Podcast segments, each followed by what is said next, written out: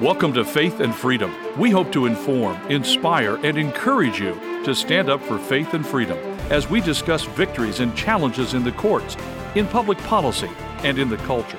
Faith and Freedom is brought to you by Liberty Counsel, a litigation, education, and policy organization. Join us now as we address the latest cultural issues across America and around the world. Pro life counselors continue to challenge an abortion buffer zone. We're going to be talking about this on Faith and Freedom. I'm Matt Staver, founder and chairman of Liberty Counsel. Joining me is Holly Mead. Well, Liberty Counsel just filed an opening brief to the Federal Court of Appeals regarding an abortion buffer zone that was created by Harrisburg, Pennsylvania City Council. These individuals created this to satisfy Planned Parenthood. Holly, that's how exactly this happened. So that Planned Parenthood went to the local government officials and they did not want these pro life counselors out there on the public sidewalk handing out information and talking to people about alternatives to abortion.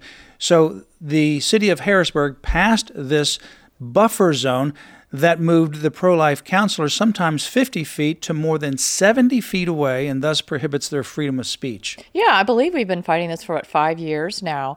And these, these two women are represented, these other sidewalk counselors. These are sweet ladies out there sharing the gospel, encouraging these women to protect the lives of their babies, handing out pamphlets very um, sweet, very gentle. They're not out there running up and down, yelling, you know, anything like that. And so the city of Harrisburg uh, sided with Planned Parenthood, let's put it that way, who obviously doesn't want those people out there to discourage women for having abortion because that that affects their underlying uh, profit. Yes, in fact, uh, they actually took this particular idea to the city of Harrisburg, and Harrisburg then passed this buffer zone. It's very clear that the buffer zone was designed to prohibit a specific kind of speech, pro life speech, that is conducted by individuals such as Becky Bitter and Colleen Reilly, our clients. Uh, these individuals, they just pass out information or they're there to pray or to speak peacefully, one on one, to give counseling to individuals that come to the abortion clinic in Harrisburg. Uh, they don't block uh, access, they don't interfere with access, but they're there as a life saving message to provide alternatives and to provide counsel to some of these very distressed individuals. Right, but Planned Parenthood sees them as a threat because they're taking their quote unquote business away. Yeah, in fact, they are. Um, wanting to stop them and all the pro life. They don't want any other view. And this is Planned Parenthood's MO across the country. Right. We filed a federal lawsuit some years ago. Uh, the lower court judge denied the injunction. It went up to the Court of Appeals. We've been back and forth to the lower court, back to the Court of Appeals. This now is our, I believe, our third trip to the Court of Appeals. So we're back again. We've gone through the discovery. What the lower court judge did was actually take the ordinance that is clear that it only applies to pro life speech and that the enforcement of the city officials, the police, in terms of how they interpret it and therefore how they've enforced this particular ordinance, she ignored all of that. Mm-hmm. And she tried to rewrite the ordinance so that the pro lifers would not win. And that's blatant discrimination because this is just regarding pro life speech. It's just regarding pro life speech. So, what we have here is information that we later took. We had what's called a 30B6 um, witness. A 30B6 witness is a section of the rules of evidence. And when you want, say, for example, we're plaintiffs in this case, and we want the city to present its 30B6 witness. A 30B6 witness is the person that they select, not we, that the city selects to be its official spokesperson to sit down in the deposition. Uh, and therefore, they represent and they bind the cities um, because of their status. What they say is an official representation of the city. So we had the 30B6 witness, and we also had others as well, police officers that were enforcing these ordinances, and they all said the same thing that if you engaged in pro life speech, then the ordinance would be enforced against you. Even if it was peaceful pro life speech, with no magnification of sound, with no interfering with anyone else, as long as you entered into that buffer zone and your viewpoint was mm-hmm. pro life, then the ordinance would prohibit you from speaking. So even with those witnesses, the judge still ruled against the pro life speech? Yeah, even with those witnesses, the judge still said, well, she was going to interpret it to not be the way that it's actually drafted and not be the way that the 30B6 official representative of the city of Harrisburg testified and not be the way, according to the police officers, as to what in fact is permissible and what is prohibited.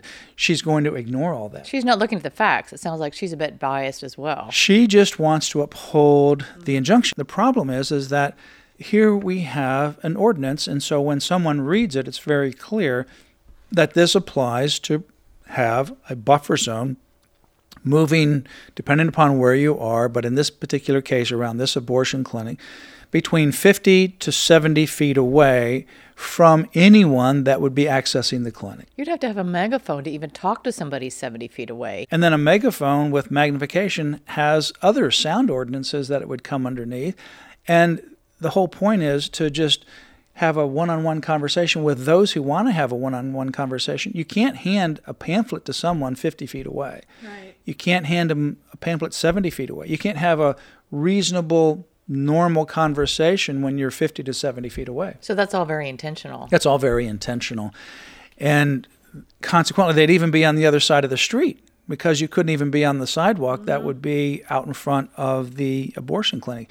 You have to move way down on that same sidewalk uh, way to another location, another facility, another business that has nothing to do with Planned Parenthood, or across the street. So I would imagine the Planned Parenthood's escorts probably aren't having to go abide by this, right? If they come out and want to help the women into the abortion facility, I imagine the ordinance probably doesn't cover them, right? No, it doesn't cover them. They can have any kind of pro abortion speech that they want and they can clearly speak whatever they want as, as, it relates to being in favor of abortion. But if a pro lifer wants to speak a pro life message, then that's not going to be beneficial. That's not going to be beneficial to them, so they want to stop it. That's blatant discrimination right there. They also, um, we also actually had uh, testimony that um, this would apply to somebody passing out business cards. And so this was just ridiculous in terms of very clear how this ordinance is designed and not only how it's designed based on its wording, but how it's actually enforced uh, by the enforcers, the individuals who are the police officers trained to enforce this.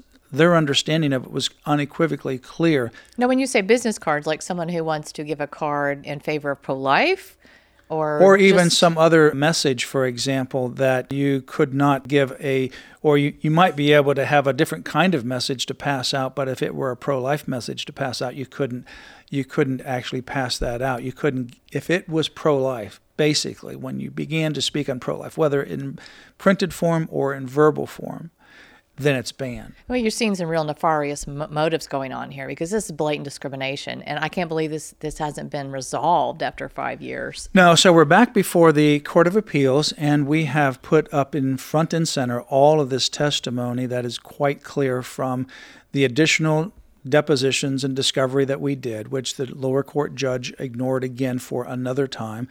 But that judge does not have the authority to do it. That judge doesn't even wrestle with this other kind of information. And yet, again, these are the enforcers. The reason why Becky and Colleen have not been able to go back there is because they've been threatened that if you go back, they will be arrested. So their speech has been chilled day after day after day. If they return to this facility, they already know what the outcome is because the police that are enforcing it, they've already testified this is what the ordinance says and this is what we're supposed to do. In fact, the head of the police has been called before the city council before, um, where he was questioned about enforcing this and gave again information about how this would be enforced according to their directive. Do you think we could end up at the Supreme Court with this case? I do think we can end up back at the U.S. Supreme Court. The Supreme Court has already issued previous decisions striking down a buffer zone in other cases. In fact, I argued the very first buffer zone case in history at the U.S. Supreme Court, the Madsen case going back to 1994. So this case has a good chance of going back to the High Court. Continue to pray for this case. For more information, visit Liberty Counsel's website, lc.org. You've been listening to Faith and Freedom, brought to you by Liberty Counsel. We hope that we have motivated you to stand up for your faith, family, and freedom.